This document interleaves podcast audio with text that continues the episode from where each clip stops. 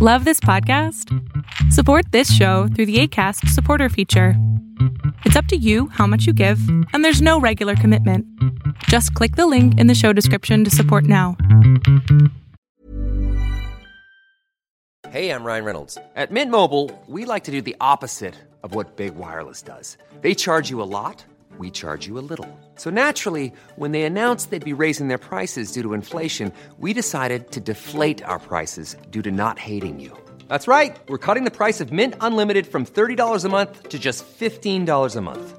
Give it a try at mintmobile.com slash switch. $45 upfront for three months plus taxes and fees. Promo rate for new customers for limited time. Unlimited more than 40 gigabytes per month. Slows. Full terms at mintmobile.com. Mother's Day is around the corner. Find the perfect gift for the mom in your life with a stunning piece of jewelry from Blue Nile. From timeless pearls to dazzling gemstones, Blue Nile has something she'll adore. Need it fast? Most items can ship overnight. Plus, enjoy guaranteed free shipping and returns. Don't miss our special Mother's Day deals. Save big on the season's most beautiful trends. For a limited time, get up to 50% off by going to BlueNile.com. That's BlueNile.com.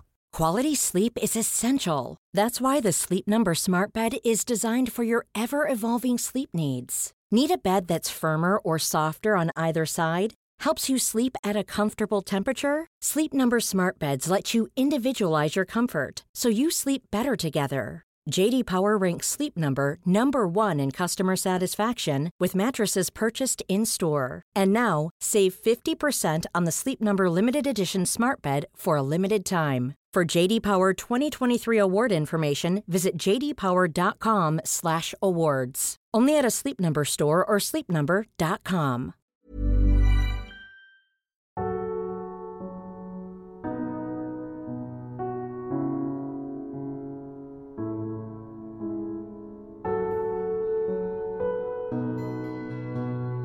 Welcome to the Serial Killer Podcast, the podcast dedicated to serial killers. Who they were, what they did, and how. I am your Norwegian host, Thomas Viborg Thun. And tonight, we are back in sunny California to continue our tale of the machete murderer. We left last week's episode as the investigators thought they had control of Juan V. Corona's crimes. Tonight, we delve deeper into what made Corona one of the top five most prolific serial killers in the United States, and what ultimately resulted in his downfall.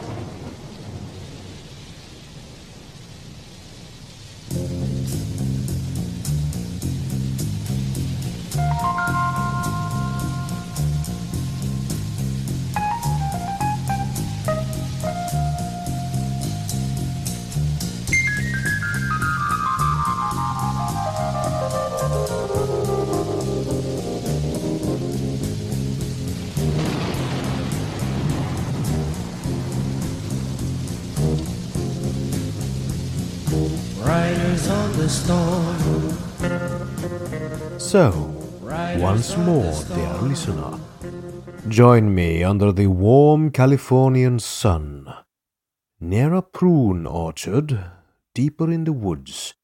You see, as the investigators did, even more disturbed earth. The disturbed areas looked a lot like the gravesites found not too far away recently. It looked like there were quite a lot of them as well, so the investigators called for assistance and started to dig. This time, they found even more bodies, around twice as many. In one grave, a man had papers on his person and was able to be identified, as well as linked to Corona. His head had nearly been removed from his body from the force of the blow that had ended his life. His wallet, lying atop him, had been searched, but the ID was left intact. As the press got wind of this unfolding drama, journalists came in from other areas to write about the victims and the suspects. Corona's ledger, found during the raids on his property, was dubbed the Murder Book. And as the newspapers printed the story, people who feared that a loved one might be among the victims sent letters of inquiry and or made calls to the sheriff's office to find out more. The response overwhelmed the staff, who were used to inquiries about simple theft, drunken behavior, and perhaps a lover's quarrel. There were over 1,500 such requests. A lot of people, it turned out, had not heard from a relative in a long time.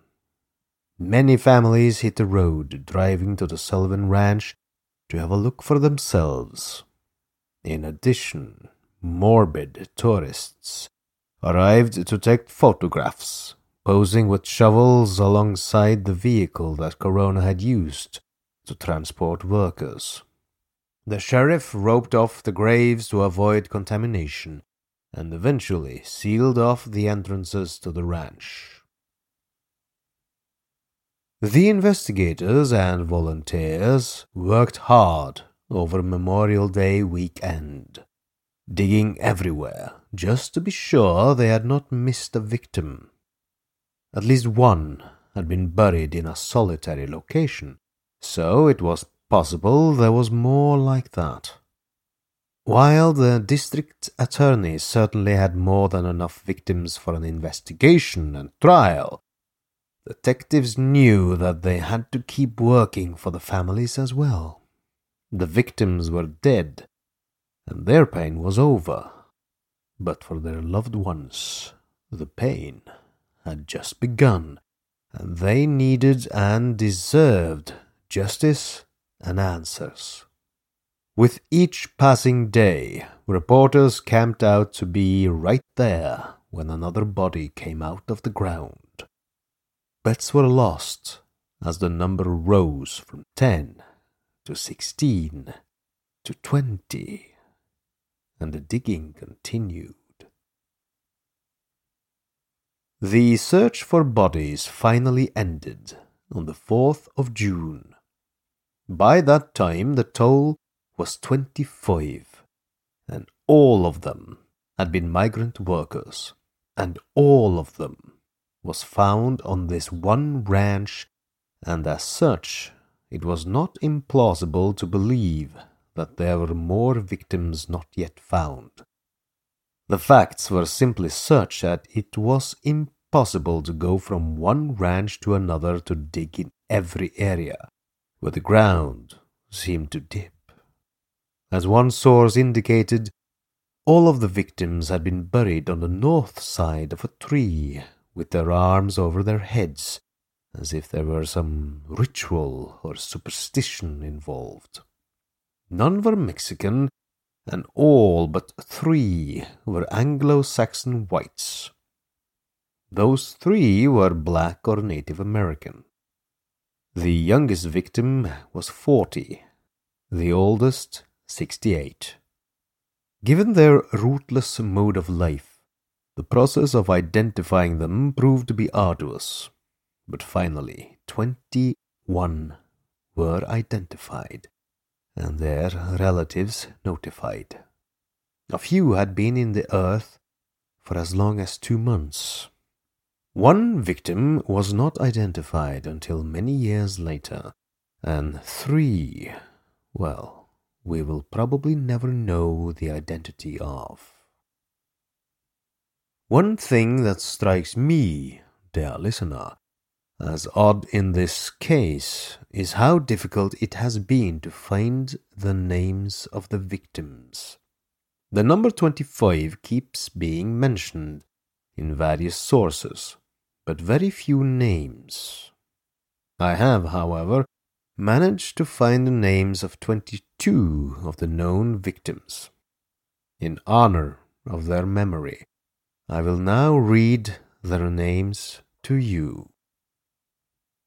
Albert Leon Hayes, Charles Cleveland Fleming, Clarence Hocking, Donald Dale Smith, Edward Martin Cupp, Albert J. T. Riley, James Wiley Howard, Joe Cariveau, John Henry Jackson, John Joseph Haluka, John Raggio Smallwood, Jose Romero Raya, Joseph J. Mashak, Kenneth Edward Whitaker, Lloyd Wallace Wenzel, Mark Beverly Shields, Milford Everett Sample, Paul Buell Allen,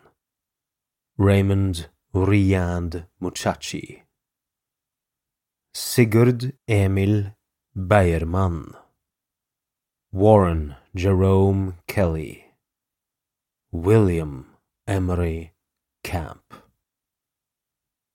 Evidence kept piling up.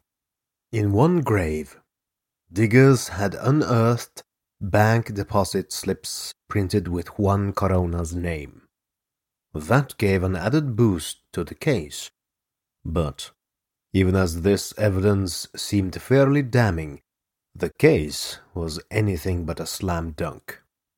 Prematurely, the sheriff gave a press conference to announce that they had the man they believed was responsible for the crimes in custody already. He named Corona and made the mistake of convicting him right then and there in the press, before the evidence had been examined or a trial had proven him guilty. Corona was booked on murder charges, and in the meantime, they would prepare for trial with what evidence they had. Corona was initially assigned a public defender who proceeded to hire several psychiatrists to do a mental evaluation. As reporters dug around, his background was pieced together. He was a labor contractor making around $20,000 a year and considered a solid family man with four daughters. He was reportedly a very religious man who never missed church services. There were no stories that anyone could discover of abuse done to workers, just a few complaints that he did not pay enough for work done. The ranchers who hired him to bring them workers tended to like and respect him and while the victims were mostly white men, Corona's crews consisted of mostly workers from Mexico. One reporter actually met him in prison a year into the case. In his prison cell back in 1971, Corona seemed sad and worn out, but humble. A defense psychiatrist, having interviewed and examined Corona, believed he was aware of what he was doing and did not suffer from a mental disorder. Yet a prosecution psychiatrist had decided that the defendant was psychotic. This is, especially in America, usually the other way around. Although Corona reportedly had an IQ of 130, he did not read much and spoke only broken English. To pass time, he was taking lessons in painting and hoping to apply for US citizenship. But overall, he appeared to be depressed. About a month after Corona's arrest, an attorney named Richard Hawk arrived in Yuba City and took over the case. He fired the psychiatrists, dismissing their findings, and instigated a hefty lawsuit against the county officials, citing improper evidence handling, violation of Corona's rights, slander, and causing emotional distress, all as a warning that he meant business. He also let reporters see the evidence, which violated the gag order imposed on all officials in the case. The evidence turned out to be not that impressive as one might think. The names of half a dozen men appeared on the ledger found in Corona's office, but the prosecution's handwriting expert could not say with assurance that Corona himself had written those names. And even if he had, that would not necessarily mean he had murdered them. Alongside the names were a few dates. As for the forensic tests, blood evidence turned out to be paint or animal blood, and no blood had been found on the machete. Blood in one of Corona's vehicles was explained as originating from an injured worker whom he had transported. On the only victim who wasn't too decomposed for an examination of whether the machete matched the wounds, it turned out that there was no conclusive link. The tire tracks also did not match any of Corona's vehicles, nor the bullet removed from one victim's to Corona's gun, and no analysis had been done on the receipts to prove that only Corona had handled them, or to link the receipts via date to the proper rate of decomposition of the victim in whose grave they were found. To make matters even more complicated for the prosecutors, Corona had an alibi as well. During the time when many of the victims had been attacked, he had been on crutches. Defense attorney Hawk even considered having Corona testify on his own behalf, believing he'd make an excellent witness. People tended to want a case like this closed cleanly. Sometimes even ambiguous evidence worked for juries because they just wanted an end to it all. Defense attorneys realized that. Hawk realized that. So did the district attorney.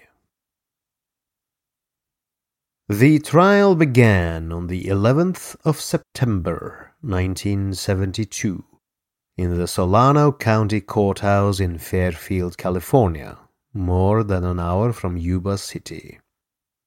Jury selection took several weeks, and the trial itself another three months.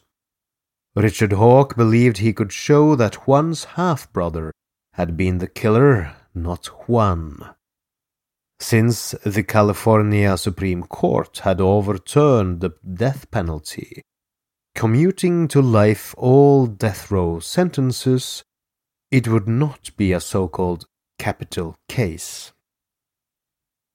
It was prosecutor Teja's first experience with prosecuting first degree murder, and while he followed the case every step of the way, he did not bother to have the blood found on the two knives in Corona's office tested for the blood types of any of the victims. It was a crucial oversight, and he had to scramble in the end to get the test results in time. This angered the judge. Teja also got new handwriting experts to compare the ledgers against Corona's handwriting and asked for hair samples from the defendant for testing. Yet a cigarette butt in the grave with the meat receipts tested positive for a blood type that matched neither Corona nor the victim. Despite the circumstantial logic, no physical evidence, at least going into the trial, supported the Teja's case.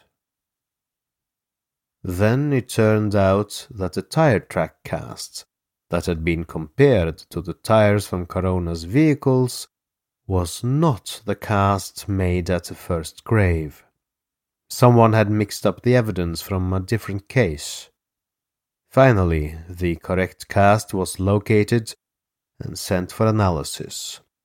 From the FBI lab in Washington, D.C., the report supposedly indicated an extreme likelihood that the tires that made the impressions at the gravesite were those on Corona's van.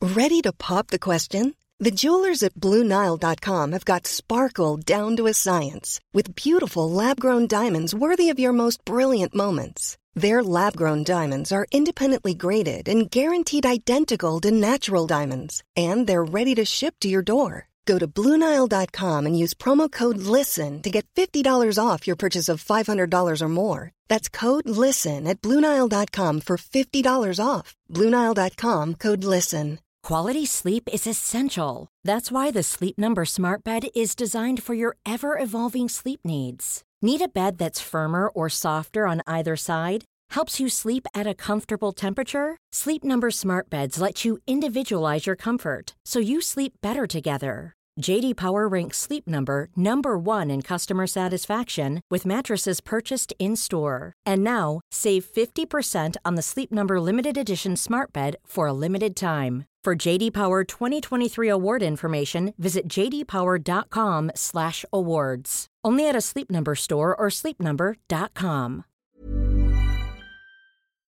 This episode is sponsored by BetterHelp. We all have our burdens to bear, dear listener, and as a man, I was and am often told to suck it up, keep calm, and carry on. Normally, good advice in many situations. But never talking about what bothers you is not healthy. Therapy is great to get things off your chest, to vent, and best of all, to figure out how to work through whatever's weighing you down. If you're thinking of starting therapy, give BetterHelp a try. It's entirely online, designed to be convenient, flexible, and suited to your schedule. Everyone needs someone to talk to, even psychopaths, even your humble host. Get it off your chest with BetterHelp. Visit betterhelp.com slash serialkiller today to get 10% off your first month. That's BetterHelp, H-E-L-P dot com slash serialkiller. Defense attorney Hawk indicated to any reporter who would listen that since the police still had Corona's van in custody, they could have faked the evidence. He requested bail for his client for the seventh or eighth time since the case had begun, and again it was denied. Nevertheless, Judge Richard Patton scolded the prosecution for not giving him solid reason for denying bail, which was their job to do. During the early weeks, the trial would continue to show prosecutorial ineptness as they pleaded for more time to finish forensic testing that should have been done months earlier. It did not look good to the jury, and one member who was later bumped for illness said as much to Hawk. That likely gave Hawk the wrong impression of where the case was going. Hawk attacked again and again, pointing out one error made after another, made by most of the officials involved. There was no doubt that the investigation and handling of bodies had been done badly, and that reports were both incomplete and inaccurate. To some extent, given the conditions during the lengthy and unappetizing dig, it was understandable. As well, no one in that county had ever dealt with a case like that before, and so evidence handling was rather unprofessional, with deputies leaving their own fingerprints on items yet to be dusted. It was, simply put, a case full of holes. Corona himself remained stoic and mute throughout the proceedings, showing polite respect to his attorney, fully supported by his angry and unhappy family. One sister had come from Mexico to attend each day's proceedings, and his four children were always there. Occasionally, he looked back at them. At the time, no one had ever been tried on this many murder charges, all 25. Even the judge questioned why the people had elected to include them all, which considerably lengthened the trial and strained the county resources. But the strategy was to overwhelm the jury with the sheer brutality of a man who could kill and bury so many men over such a short span of time. Yet they had not been able to prove that Corona was homosexual, and originally the case had rested on the idea that some sort of homosexual liaison had inspired the crimes. This information was Hawk's attempt to bring Natividad into the picture. He was already known to be gay, so it was a small step to implicate him as the shamed partner who might repeatedly kill. But the police, in their inefficiency, had never even investigated the possibility of any other suspect, let alone an equally viable one. Hawk was not allowed to name Natividad during his opening statement without clear evidence, but the implication hung in the air, strengthened by Hawk's occasional hints. Fraser, Hawk made it clear that the chief suspect had killed the man in rage over a case of syphilis that he'd contracted during some incident of casual sex.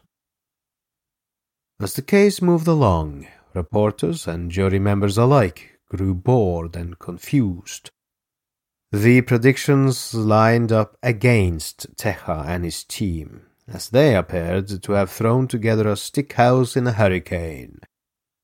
But there were yet some surprises in store, notably from the defense. One witness, Byron Shannon, had said that he'd seen Corona pick up several of the victims in his truck so he offered key testimony for the prosecution. However, his credibility came under attack, and in the end he was so confused that he himself seemed uncertain as to what he had actually seen. Following him came several forensic experts. The machete was a key piece of evidence. Even though no blood had been found on it, and it did not fit the wounds of the first victim discovered. The prosecution's experts described the kinds of cuts that such a weapon could leave on a surface, and he said that other victims who had been too decomposed for wound analysis nevertheless could not be ruled out as having been cut by such a blade. In a way, he left it open for the defense to prove otherwise, which was not Hawk's job. So Hawk turned the tables back around. He had only to prove reasonable doubt, he later told reporters. A ballistics expert said that the bullet removed from the only victim who had been shot, William Camp, while not traceable to Corona's gun, was the right caliber and make for being fired from Corona's pistol. Nevertheless, the blood found on its barrel did not match Camp's blood type. Teja merely said that it could have been used to bludgeon one of the other victims. Hawk pointed out that no blood analysis proved that. A pathologist testified that the knives found in Corona's office could have made the chest wounds on some of the victims, but he was unable to say with any certainty that they had. Hawk pounded this home to the jury. Stains found on clothing in Corona's possession and in his vehicles had proven to be blood, but there was not much of it, so Hawk insisted that had he been the killer, there should have been much more than one might find in the ordinary person's home from common accidents. Bloodstains proved nothing, especially since not one had been definitely linked to any of the victims. Prosecutor Teja had found some handwriting experts to indicate that samples of Corona's writing were consistent with some of the letters found in some of the names written into the now infamous ledger. Yet his analysis was still not overwhelming. And so it was that a third prosecutor, Ronald Fahey, entered the case in November. He had plenty of trial experience, and he used it to go after Hawk, with both attorneys seeking any excuse to undermine the other. While it evened the playing ground somewhat, the judge often had to break up their petty squabbles. In short, the case got cluttered and unwieldy, but neither side had a clear advantage. So these attorneys were reduced to personal attacks and to promoting themselves among the press corps. After 113 witnesses and months of testimony, the prosecution rested its case. Then Hawk got up and shocked the court. First, he asked for a directed verdict that would essentially dismiss the case. He wanted an acquittal, based on the fact that there was no evidence to support the charges. When he did not get what he'd requested, he told the judge that he too rested his case. He had no witnesses to call, despite promising in his opening statement to name the true murderer. He apparently believed that the prosecution had done a sufficient amount of bungling, that there was no need to do anything but allow the jury to condemn them for it. Hawk probably relied very much on the principle of reasonable doubt, and that the jury would reward his clients for the prosecution's many mistakes. In any case, it was a bold and somewhat arrogant move.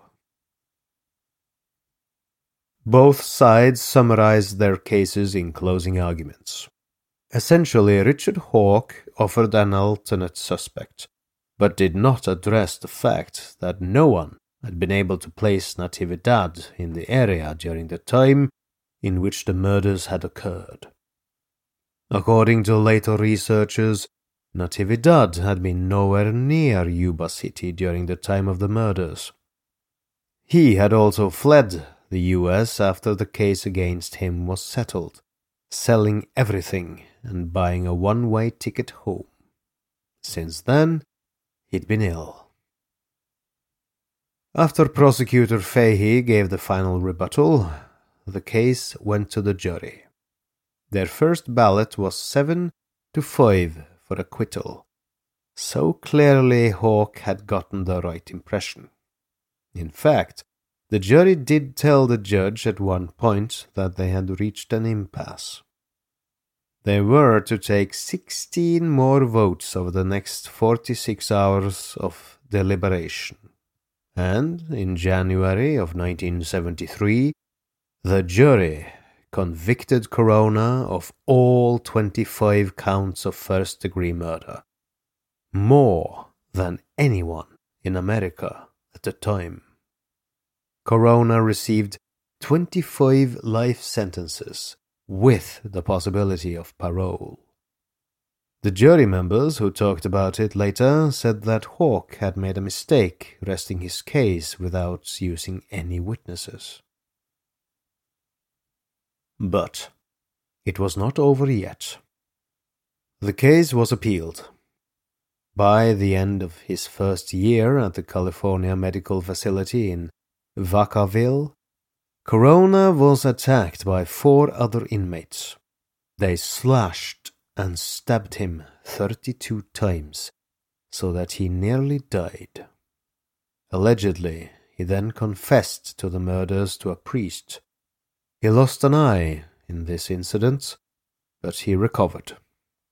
The priest was not allowed to reveal the confession, but somehow it got into some accounts about the case. And there were two more confessions. In 1978, Mexican consular official Jesus Rodriguez Navarro visited Corona in prison.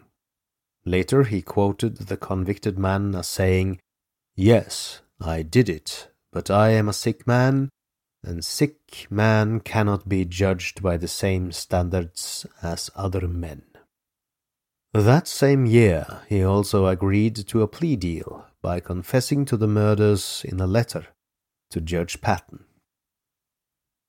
Five years after the first trial ended, a California appeals court reviewed Corona's trial records and found that attorney Richard Hawk had not competently represented his client. He had attacked the police instead of exploring other options, such as a defense of mental incompetence, and the fact he had called no witnesses for the defense. In February 1982, Corona was back in court for a new trial. It took place in Hayward, California, and lasted nearly twice as long as the first trial. Richard Fahey once again prosecuted it, but a better defense team took on Corona's case. Although several key witnesses were dead, the trial moved forward. Over a period of seven months, 1,300 exhibits were admitted and 175 witnesses took the stand. Once again, no one offered any of the mental incompetence defenses that the appeals court had expected. Juan's half brother, Natividad, was again held up to the jury as a viable suspect, and the police investigation was thoroughly criticized. Corona himself took the stand to testify on his own behalf. Speaking through an interpreter, he denied any involvement in the crimes. The jury took even longer this time 54 hours over two weeks and they returned a verdict of guilty. The jury foreman told the press that the most incriminating piece of evidence against Corona had been the so called death ledger, for which the labor contractor had quote unquote no reasonable explanation. Corona's sentence of 25 concurrent life terms was restored, with parole hearings every four years. The defense attorney requested a third trial based on jury misconduct, but this was denied.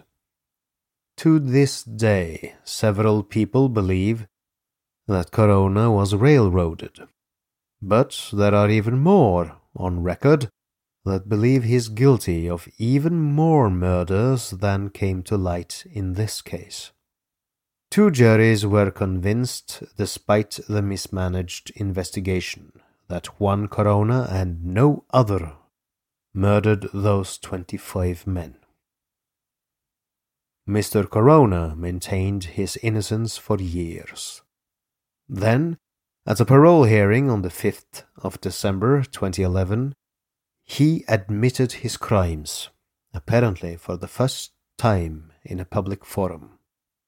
Asked if he knew why he was in prison, Corona replied, Well, I commit all those, those dead persons, 25. When asked why he had killed them, he gave a rambling answer, in which he called the victims winos and creeps who had been trespassing. When asked if he felt remorse, Corona gave a meandering answer. Then he said, so I went and buy the machete, and then okay, I started killing. When I had to kill all those persons, one by one. At another point in the parole hearing, he said he must have been sick in my thinking. Juan Vallejo Corona died on the 25th of February this year, 2019.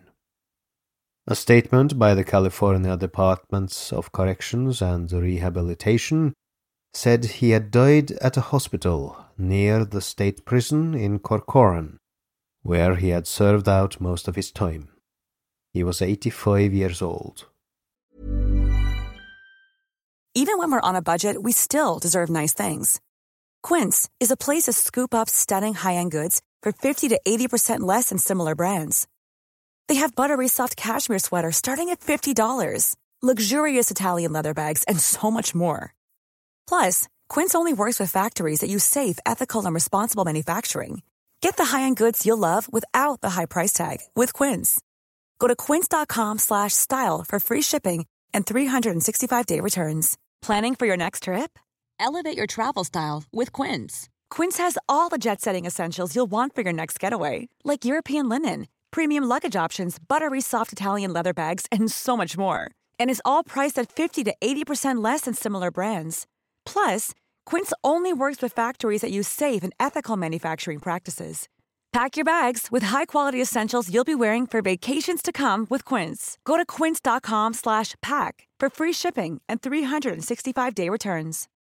When you need mealtime inspiration, it's worth shopping Kroger, where you'll find over 30,000 mouthwatering choices that excite your inner foodie. And no matter what tasty choice you make, you'll enjoy our everyday low prices, plus extra ways to save, like digital coupons worth over $600 each week. You can also save up to $1 off per gallon at the pump with fuel points. More savings and more inspiring flavors make shopping Kroger worth it every time. Kroger, fresh for everyone. Fuel restrictions apply.